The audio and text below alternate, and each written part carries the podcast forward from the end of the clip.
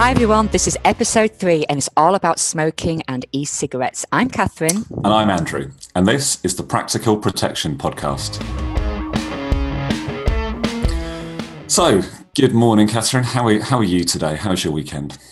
I am good, thank you. I'm good. I've had a headache all weekend, three kids, and I seem to be feeling a bit better now. They're now at school and they've gone away. I miss them terribly, but only half an hour. I've already missing them, but oh, feels just nice, nice to chill out. Actually, have a podcast. It's quite nice. How are you doing?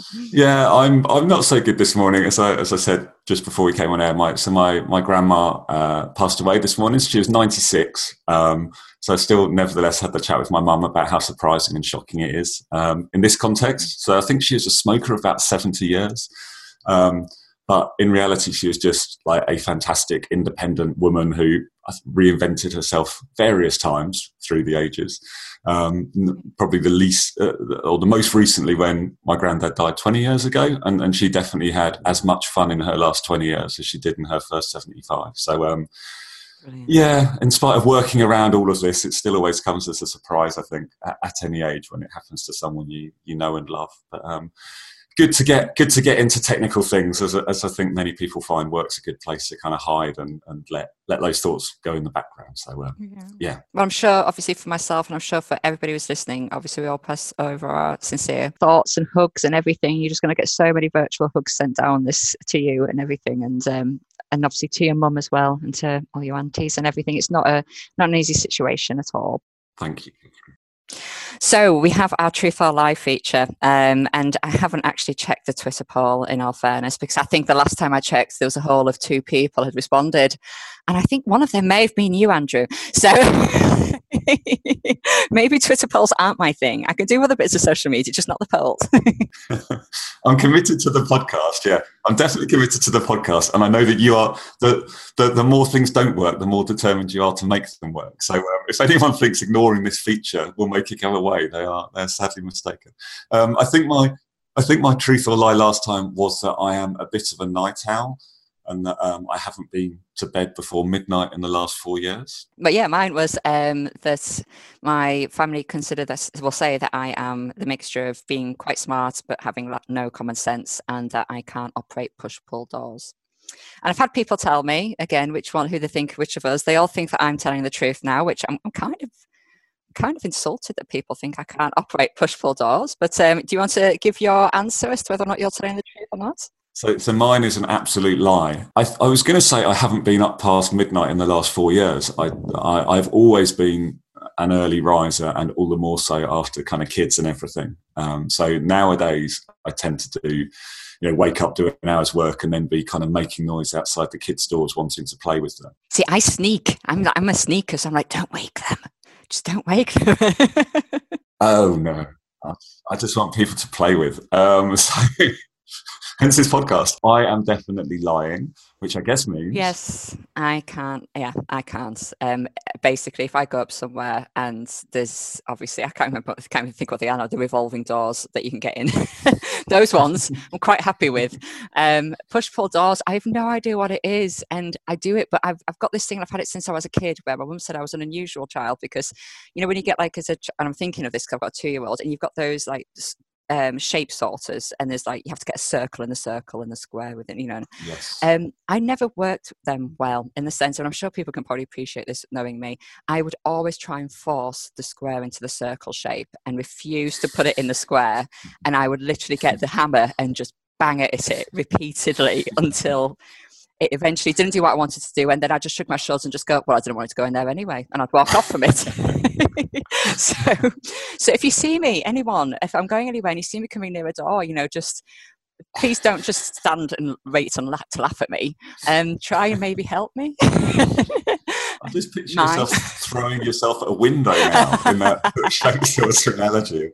So, Absolutely. So something like that. Absolutely. Why not? Maybe we should just get. I should just get slides everywhere. If all buildings could just have slides, I'm probably the only person that would like that. yeah, yeah. I'm not. Yeah, I, I, must admit, I'd love to be surprised, but um, I'm I'm struggling kind of to, to find that emotion. Mm. Mm. so today we are going to be talking about e-cigarettes, vaping, and everything like that. And I think this is going to be a really interesting one because you are completely and utterly leading this. I know very little about this. I did used to smoke all gasps of horror everywhere because I basically, um, my well, hopefully my mum won't listen to this because she'll hate me saying this. But I used to obviously when I was younger, I watched Grease, and I was always like, oh my god, those women are just amazing.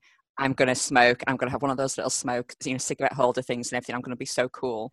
And my mum forbid me from ever smoking. So naturally, as soon as I was able to get anywhere, away from her, I was smoking. Yeah, no, I, I was never as cool as you, Kathryn. I remember really trying to smoke. I think I think only ever on my own, like literally, so that I could then go and you know be with the cool kids which is probably you know still still the kind of thing i do in in life it's like i'll practice and then if i'm good enough then i might possibly do it in public uh, I just remember finding them utterly disgusting, which obviously I was I was lucky to to have that experience. Yeah, I hear you I don't think anyone has them and thinks, "Oh, this tastes so amazing." Okay, it's always like, "I'm just going to be cool." I'm amazed as well because we live near a secondary school.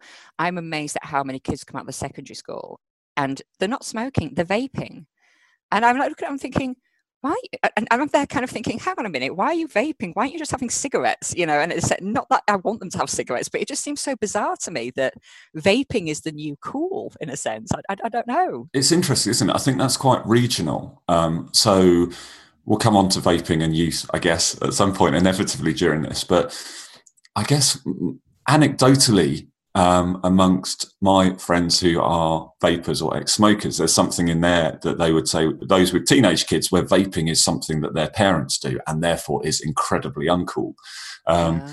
So, so my footpath, like you, I live near a secondary school, and I must admit, and it's not, you know, uh, I think one of the problems with vaping is is there's so much anecdotal stuff, yeah. but our, our our footpath is still reassuringly cigarette laden. It's changing all the time, and that's one of the that's why it's interesting and important, both from an underwriting perspective to get the risk and from an advisor perspective to kind of recommend the best place to go. Well, I've got some before you. I let you loose with your underwriting and all this kind of stuff. So I've got some stats and things and just general comments and things I've seen recently running up to this. So I was doing some research and it says that roughly five to six percent of um, adults in the UK are vapers, and that the primary reason that people start using them is that they're wanting to, to quit smoking. Only four percent of people who are trying to quit smoking go down the vaping route. So still 96% of people who are wanting to stop are still using obviously your older, more traditional methods, I think. But I was also looking at some um, surprising statistics and I found these actually a little bit offensive. And I thought it's, so it hits home to me sometimes why I don't like statistics and why I'm very much more of a qualitative type person. But I was looking at the Office of National Statistics and they were saying that people who are using vaping generally they're saying that it's people who are in manual jobs, live in social housing, have low education, they're single, and that they're gay, lesbian, or bisexual, and they're far more likely to be smokers. Um, and actually, I say I found that quite offensive because um, I, I, thought it, it, it kind of made it seem I felt like it was kind of negative towards those kind of groupings. And also, everybody that I know that's a smoker doesn't actually fit into any of those categories anyway. So it just, it really, really surprised me. I know obviously statistics are statistics and that, but it just, I don't know. I didn't like that. There's so many different stories within the, as you say, the 5% of vape people who do vape nowadays, um, or in numbers terms. And I, so I think my numbers, there's roughly 2 million people who only vape and about another 2 million who smoke and vape. Um, and clearly within there, there's going to be massive massive differences. Okay. Um, that said, yeah, there's no hiding the fact that smoking has, you know, mm. is more uh, frequent among different socioeconomic groups and different groups and things like that. So I guess at public health level, then those stats become useful. I'm trying to think of a like it, as for insurance, where the protection gap is a crap uh, number and thing to use in terms of just you know, but it but it might help a new insurance company launch yeah. a business thing, when you actually apply it to an individual, it, it means nothing. One thing that you talked about there of this people using yeah. vaping to to give up is is I think something we'll increasingly see. Um, so clearly, and I don't think anyone would disagree that the, the best thing to do is the best thing to do is to be like me. Uh, the best thing to do is, is never smoke, right? Not even those one and a half cigarettes never smoke anything. And the best thing to do if you smoke today is to give up all smoking. And no one, you know, not even the keenest uh, vape enthusiast would, would claim anything else from a health perspective, from a physical health perspective. In theory, or sorry, no, at the moment, there isn't enough evidence to link um, vape products with successfully helping you give up smoking. There's quite a lot of anecdotal evidence, and I think it is one of the things that uh, vape companies are looking to develop. So, you will now see if you go around supermarkets some vape type products, e-liquids and things like that you put into your e-cigarettes can now in, can now be sold in the in the sort of pharmacies of supermarkets. They're not necessarily behind the tobacco counter. They can't be advertised as helping you give up smoking. So I think things like that and how they're positioned varies totally by different countries. So the UK has quite kind of relaxed progressive, if you want to use that word, uh, laws and regulations around it. But even here, there still kind of can't be that claim made yet um, in the way that, let's say, for Allen Carr, you know, giving up smoking things and, and, and other tools and techniques, uh, they are they are used. But there are increasingly links into GP surgeries uh, and things like that. And I, I certainly, if you look at the direction of travel, it wouldn't be a surprise to me if you do see GPs sort of prescribing uh, e-liquids or things like that in, in the not too distant future? I mean, the thing for me is, and this is obviously, we always come at this, and I think everyone probably thinks that we're probably going to do this, where I'm going to come on saying, give everybody insurance, you know, nobody's a risk, and that you're probably going to go, hmm, well, tone it down a bit, Kathryn.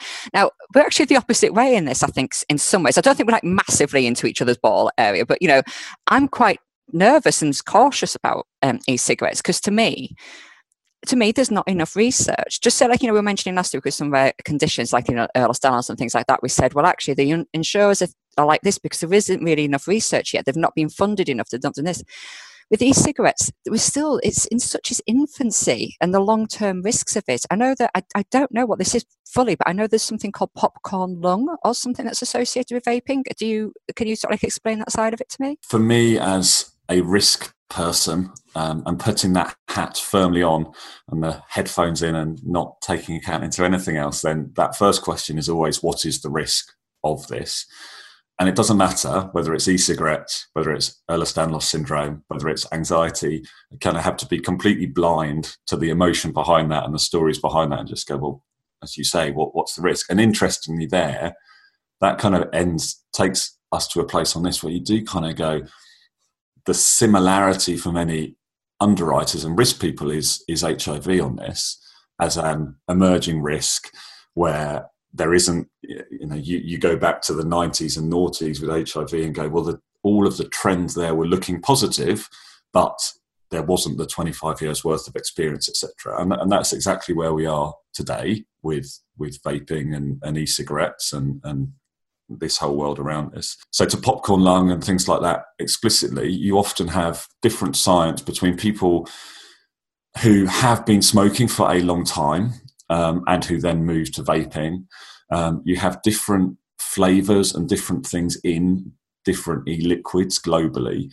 Um, and so, and you have the different technology of the different e cigarettes and different kits globally. So certainly when you throw the cast really wide and, and you have legal and illegal liquids and, and, and homemade kits, so as much as there's kind of home brew and as disgusting or occasionally pleasant as that can be, you know, amplify that many times by by for, for e-cigarettes. So much more so, I guess, than, than with a traditional medicine where you where you yes have some ups and downs and some um, new treatments that end up having side effects. Clearly, here you also have all that unregulated piece. And as I say, this critical thing of going, you typically are looking at people who have, who have been smoking for 25, 30 years anyway. And it's, and it's unpicking all of that. Um, that that you need that you need to try and be doing here, while also I think, in my opinion, recognizing that for life insurers always to say, well, we'll come back to us in 25 years' time and we'll have an answer isn't a good enough turnaround time, um, particularly when the reality is is that whatever's in e-cigarettes in 25 years will almost definitely be different to what's in there now. Uh, and that is a challenge because yes it's it's new stuff but it's not hugely new now. You know there were i think it started more in north america and you certainly got sort of coming on for the best part of 10 years of experience of for some individuals now. Um, so so yeah, it's time to sort of be brave and, and make decisions on things and recognize that things will still go wrong or right. But I think I think I think frankly people are running out of time to wholly go, this is new, we don't know what's going to happen. But a little bit of a, a side route as well though, because you know, obviously we are chatting, know we chatted about this previously and um, between us. In many ways, I know that it's really important for insurers to do this, but in some ways you kind of think, well, how important is it in regards to what's going on to people's lungs and different things like that? Because you know, at the moment it's a simple question. So, like, if somebody is if somebody is a smoker, it's very likely that the GP knows about it, different things like that. But if someone's a social smoker, the GP is probably not going to know about it, and they could easily just say no on those forms, and insurers aren't going to know any different, really. Um, but there was something else that we, um, I say, we spoke about where we were talking about. Some, one of my team brought it up, um, Jade, and it was it was an incredible question when we were chatting, and she basically said, "Well, do insurers?" Um, price differently for people who are living in London compared to us here because well do we get up in up in Yorkshire by the sea, you know, where we are just all out in nature and everything? Do we get charged the same as someone in the middle of London who's amongst all that congestion and everything? And um, and I watched a, a QI recently, and on it, um, Sandi Toksvig was saying that um, there was the stats to say that one 20 minute journey on the underground is equivalent to smoking a cigarette. So all those people who are commuting, doing the underground, you know, all day, every day, a couple of hours every day, you know, they're an equivalent doing potentially just as much damage to their lungs as someone who is a smoker. So, kind of where where do we draw the line with this, or is there potentially areas that insurers are missing in regards to risk? So there's definitely areas that insurers are missing with regards to risk. Um, postcode pricing is being talked about for a long time for a number of different reasons, and I guess you start from the, you know, people in Glasgow on average die a long time before people in Surrey. Um, and that's irrespective of what's in their lungs. That's a lot about lifestyle, and it's a lot about the medical questions that we ask anyway. So, so I guess the first thing there is, are we double counting? So, if we if we were to start charging more, is the risk that actually you, you double count? And for a lot of those lung conditions, you'd expect to see symptoms by the times we underwrite them anyway. Um, so the reality is, is those people are probably going to disclose more people living in London, he pauses slightly to know whether this will be true. You would expect more people living in London, in central London, to disclose lung problems than people living by the lovely sea in, in Yorkshire. Um, now that's not wholly true, and obviously it will, you know, it will affect people at different points in their lives. It does become that specific example does become one of the challenges with um, having different rates or approaches for vapers to smokers to non-smokers. So the traditional test for smoking that insurers will often randomly select people to, to see when they disclose if, if they're being truthful or lying is the cotinine test. And that just checks to see if there's nicotine in your in your blood or in your urine, sorry. Hang on, I thought the cotinine test was a swab in your cheek. Yeah, sorry, it can, it can be all, all those different things. So yeah, oh, right, okay. I, no, I, yeah, sorry. As I as I go down the, I, I, I, always start as an underwriter. I always start by wanting to stick needles into people, and then I gradually come back from that. So yeah, sorry. Oh, I'm glad you're not my underwriter. but but that's one. So going forwards, going forwards, then I think one of the challenges is so when you look at other tests that are a bit smarter, frankly, than just seeing if there's nicotine in your blood because nicotine isn't actually something that kills you. Nicotine's something you get addicted to. Um, then when you look at those things, then that's where you often do hit this kind of, well, they either vape or they live in central London. You know, there's there's there's lots of bad things or lots of interesting things, let's say, in their lungs, but identifying exactly what can be difficult. So that's been one of the challenges is finding tests that kind of conclusively show what's happening. Because I think you you do end up with a lot of these things where you go, you could price more accurately, taking some of those things into account, but is it socially acceptable? What's the general benefit to it, etc.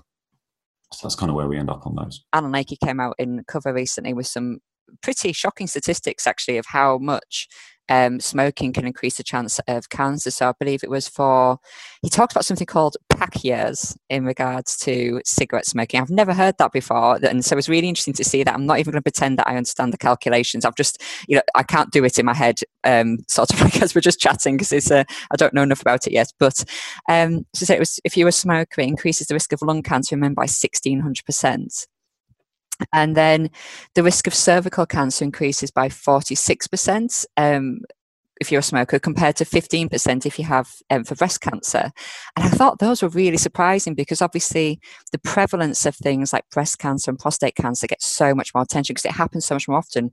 But actually, smoking seems to increase the chance of these other cancers dramatically. And I don't think, I was really surprised when I saw those statistics. I don't think people necessarily know those figures to hand. And I'm, I'm surprised that we don't have them more to hand, just generally. I, I, think that's where I get passionate and angry about what insurers are doing at the moment. Um, and and I don't get passionate and angry about insurance all that often. Um, the single best thing a smoker can do for their health is to give up smoking altogether.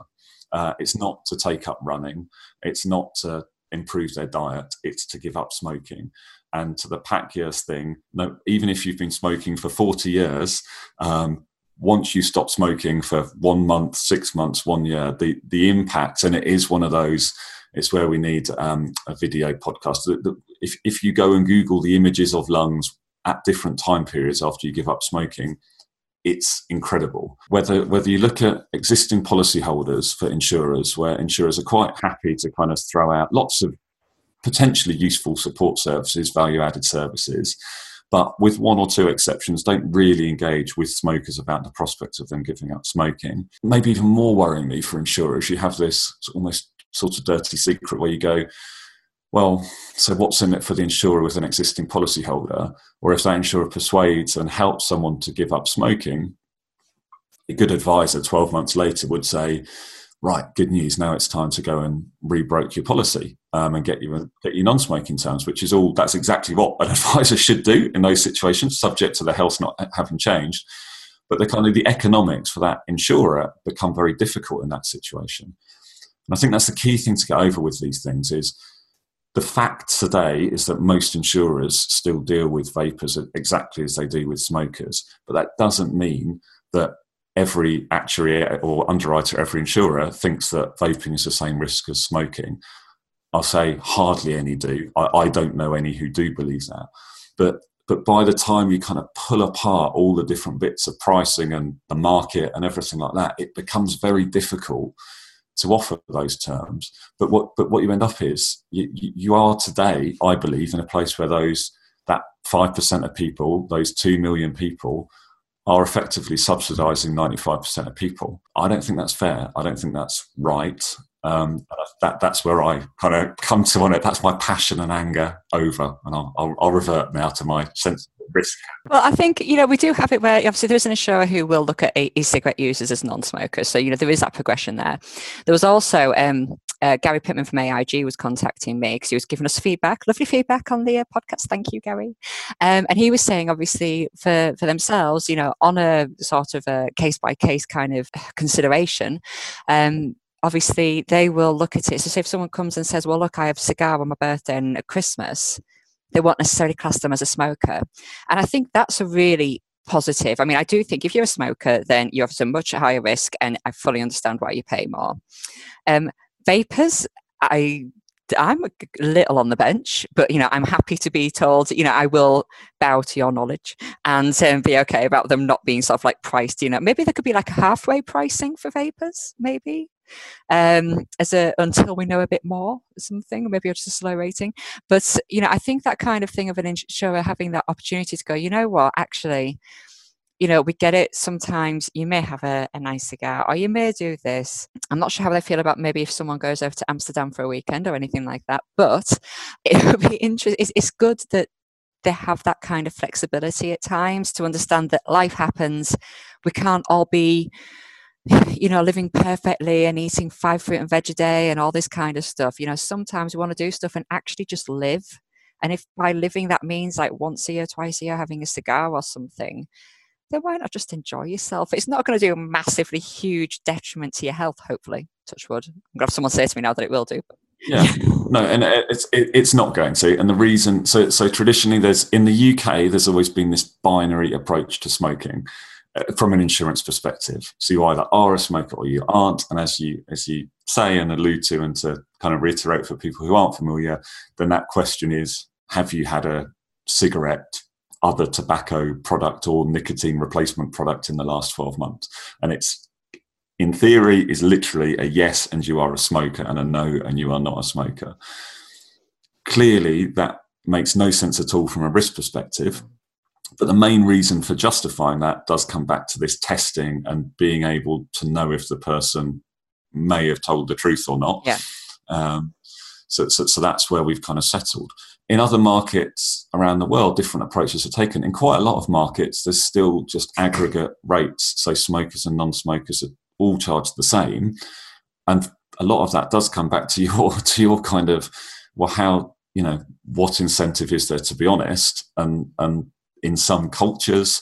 Um, there is just a well it's not worth asking someone because they'll all lie and you know we know we know that there's more than 0.5% of smokers in our population yeah. so the only fair way to deal with it is to do that i still think that looking forward in the uk the way to go is to have, certainly in IFA land, is to have more than two, not not two or less mm. different grades. And, it, and and I absolutely think that vaping falls between smoking and not smoking, and probably social smoking is another category within there as well. Yeah.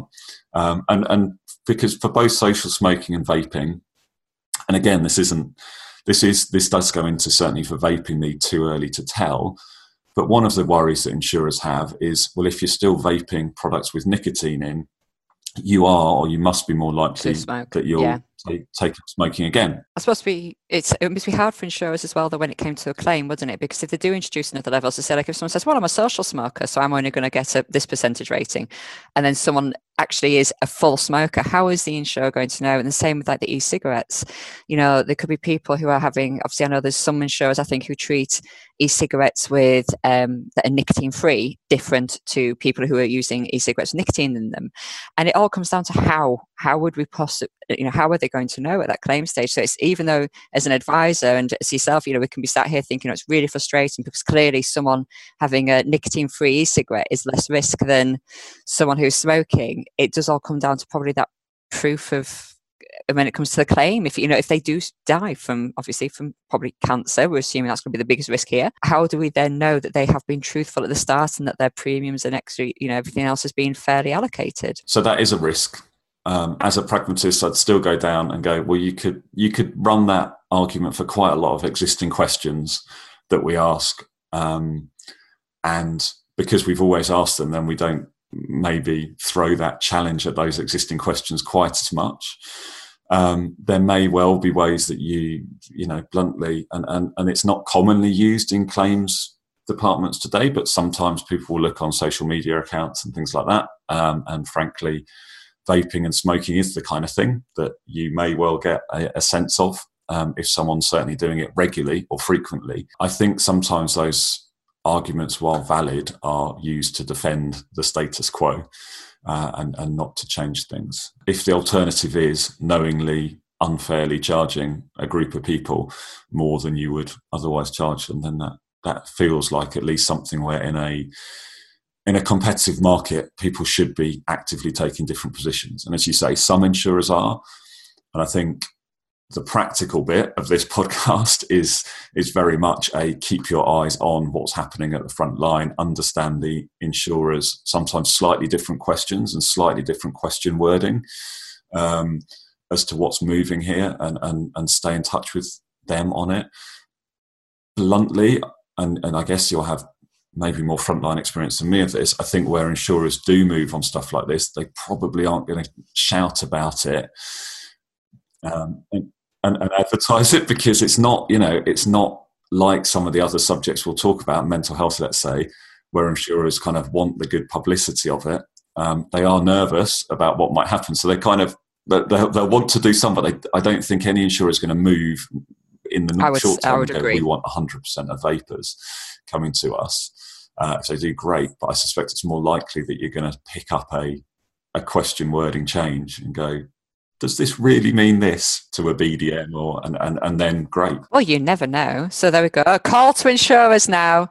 If you're happy to be a vaper supporter, then let us know. But I mean, this is really something that you're passionate about, isn't it? You've been on two other podcasts recently, I think, about this. I got into this partly initially through working with the Institute of Faculty of Actuaries, who have a who, who have a work stream specifically on this that published something last week that I think was out through the Actuary magazine, so end of February 2020.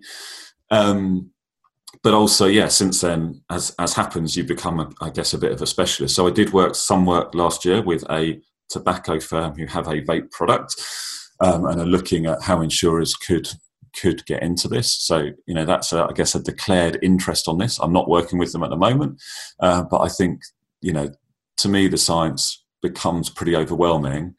And as I say, the reasons for insurers doing it are pretty un- well understood, and it's not because of the science. Uh, it's because of the business model is is the primary reason. Um, yeah, and so so I guess included in that, so there's a AMUS Association uh, Medical Underwriting Society, something like that, a podcast that I did with Neil Daniels, who's an actuary who leads that um, committee, and a um, brilliant lady called Dr. Sharon Cox, who works at London South Bank University, uh, going through the science and, and, and, why things aren't moving quicker. So if you if you kind of like this but want less of the fluff and want more of the the science as to what's really going on when you breathe these things in, then certainly um, I, I, will push that AMUS one as and when it, it comes to light. We can put a link for it on the website as well, so yeah. people can see whereabouts it is. Yeah, that'd be really good. And I guess one of the things I can't even remember if anyone said this on that podcast. I think it was more. It became my my kind of thing for the two weeks after that was it's a bit you know in in because often the argument is but lots of the same ingredients are in these things so how can it be so much better? And someone came up with the well it's like potatoes you know and, and depending on how you cook potatoes and what you what other ingredients you put on them quite clearly if you all you eat is cheesy chips uh, that's quite a different risk to if all you eat is steamed potato, you know, new potatoes. Oh, but cheesy chips are tempting. I was going to say. I'm now thinking of cheesy chip years and how many yeah. cheesy. uh, yeah. The new level of underwriting, right? So, yeah. what do you eat? How do you eat your chips? Curry, salt vinegar. yeah, we've grown up understanding, hopefully, that one of those is quite good and one of those is definitely not good. Yeah. Um, and, and, and I think there is just some of that relearning um, from an understandably cynical uh, or sorry, skeptical and rightly skeptical population that goes, well, hang on, you know, a, a, a, lot of these companies, tobacco companies, don't exactly have a great track record with telling the truth to the public about the health of their products, mm. uh, and B, well, if eighty percent of what's in them is is kind of the same, then how can it be so different? But yeah, I, I'm I'm comfortable, very comfortable with the science. I think more importantly, much more importantly than that, very intelligent people who have done a lot of research into this um, are increasingly comfortable. Um, and I think we need to react. Fantastic. And do you have some case studies or something you were going to chat about? Because I've got a question about somebody as well, case study wise. Yeah, I, I guess my case study is probably partly deliberately to highlight some of the madness of what's going on, but also to consider how you um, and people like you would react. So, so to take my first one, to say someone who's let's say he's 55 years old and has smoked for 35 years. Um, a couple of years ago, they had a heart attack and so gave up smoking. Um, and so now are a non smoker, non smoking 55 year old. Um, how would you expect to see that happen? And I, I guess I can do the risk bit. Oh, well. how would I, what would I expect from a, for a well, client? What, what if, if, if, if, they came to you at, at, at Cura? Um, oh, you're putting me on spot. Would you? Would you? Yeah. It's nice. I, I, get to go first once. So. Oh, right. So, do you mean like kind of look with the questions I'd ask them and things like that? Or do you mean, yeah, yeah, um, yeah? So, I mean, obviously, if someone comes to us in that situation, we would be asking them how many cigarettes they used to smoke when they gave up smoking, um, things like that. If they're using any alternatives or anything, in regards to the heart attack, we'll be asking them uh, when they were diagnosed with a heart attack, um, if it was just the one time, if it happened multiple times. Other things like, you know, have they had any lasting complications at all from it? Um, it depends upon, you know, sometimes it depends on the level of cover they want.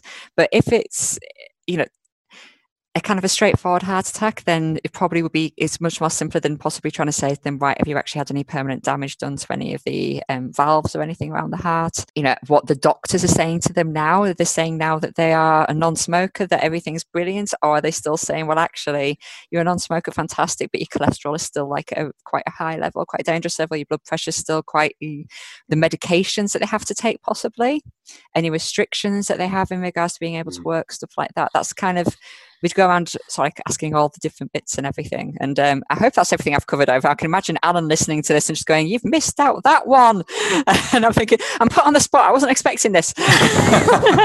No, no I, I and, and i think the honest point there is to go actually that's at least as much or more than most insurance yeah. companies are going to ask, which is why yeah. you do what you do. Uh, almost to most insurers still today, that person comes through as a non-smoker, and that smoking history in particular yeah. is almost is almost forgotten. And it might be that within when assessing the heart attack and, and, those extra questions that those things are taken into account someone who hasn't been smoking all that time is on average a better risk.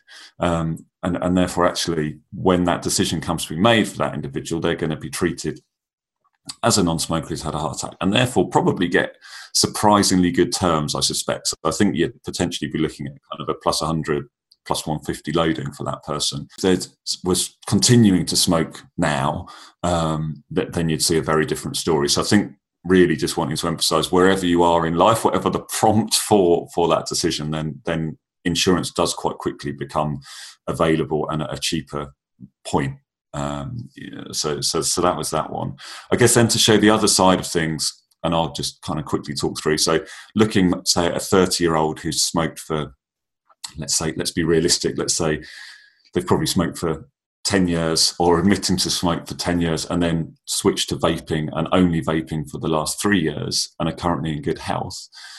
So I think I think we're saying there that for most for most of the market, then those people are still going to that individual still going to be charged smoker rates, um, potentially depending on what type of e-cigarettes they vape um, then and, and, what's in those, then that may affect whether they can get cover. Um, and if you go to the right advisor or broker, then you may well be able to find that um, those vaper rates or, or even non-smoker rates available to that person. It's quite a difference with that last one as well because it's not just this case of going, oh right, well they've had a heart attack, oh they're a vaper now, right? I need to go for where um, I can get them as a non-smoker, because it could be that you know the the insurers that can offer the I'm not I'm not saying it is, but I'm just you know off the top of my head just saying it could be that the insurers that can offer potentially the non-smoker rates actually rate the heart attack much less favourably than someone who can accept them as a smoker. So it, it may end up, being, you know, I wouldn't say automatically launch yourself towards a, oh, they're a vaper, I must go here.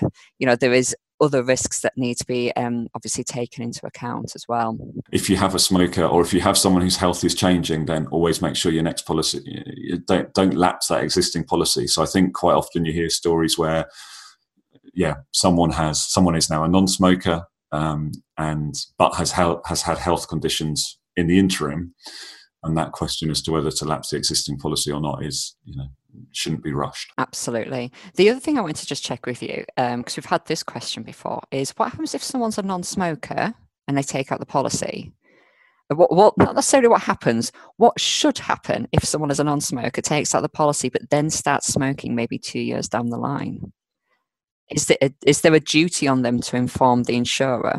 So no, there's no duty on them to inform. Let's go back to in the same way as if they decided they wanted to start jumping out of planes or travelling to ridiculous places. That that uh, duty of disclosure is entirely at the at outset and and not not at any point. Well, I know we've had it before when we've spoken to insurers and um, and they have said, "Oh no, no, no, we must know if you know if this one become a smoker." And we're just kind of like, "What?" You know, it's because hang on a minute. So I think that's, have you got any more case studies? I think that was pretty much, and we covered over mine in the middle of chatting about yours anyway. So that was quite good for me. Um, so, um, so next time that we have a chat, we'll have just been on the Cover Mental Health conference together on panel. Yes, yes, nice. we actually physically see each other. I know it'd be very we'll, strange. yes, but no, looking forward to that. I, I did. You weren't at the last cover mental health one, were you? I know you've done cover events before. I, no, I wasn't able to attend down. As, oh, I'm assuming most people know, but not everyone knows. I do have three young children. They are eight, um, five, and two, and um, almost all of the grandparents have health conditions. So it's really hard for me to actually get down to London. And I think probably sorry, towards the end of this year when Zachary starts going to school properly, um, it will become almost impossible for me to come down unless people want to start arranging things in like half terms and during the summer and things like that then i can definitely come down i can just come down en masse like usual. But no I, I, wasn't able to get to the last one unfortunately. I'm assuming it was very good though. I read up about it afterwards and it seemed excellent. Yeah i i no i uh, you always risk offending every other event you've been to. Let's go. It was in, it was in my top three events of last year and I, I can Brilliant. I can pretend I can say that about seven times about things, but it genuinely was in terms of um, number of takeaways, um, just interest, and and actually having some very different sort of speakers and and, and all of that. So I'm really looking forward to it this year. Um, I like the idea of events during half terms as well. I think one of yes. those at the moment people are so structured in the you can only do events outside school holidays. Yeah. Um, but actually Yes, as a working parent, it'd be great if I had ex- an excuse to get away from the kids in the holidays, which I think is what you did. I'd be bringing them with yeah, me. Yeah. Okay, well, each their um, own. uh, well, yeah. I mean, the thing is, as well, though, is, and I'm and I'm not saying this is just purely women instead of men, but obviously, it, I think it is still generally the case that women tend to be more. The ones that are looking after the children. And so it would just open up opportunities for so much more women, and especially from us who, you know, obviously it takes me a good generally five hours to get to London. Um, you know it's not easy when you have kids because then there is always that worry as well when you've got kids that if something happens to them then you're five hours away. It's, and it's not easy to us well we are it is not as you know andrew when he came and saw us it was much easier to take the car yeah. than it is to try and get the trains to where we are. It's not easy. But on that kind of line of thought as well i just want to um, do a bit of a shout out because it's international women's day on the 8th of march.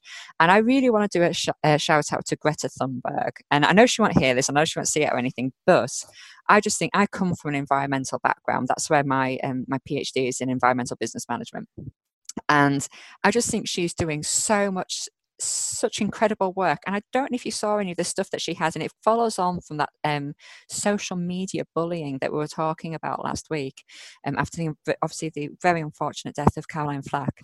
And this um, I saw these tweets on um, obviously on Twitter, and it was about Greta, and it was about this um, group of gentlemen at an oil company that have been sharing and posting this um, cartoon that's been created of her of her being viciously sexually assaulted because they disagree with the fact obviously of what she uh, the fact that she's trying to raise climate awareness and things.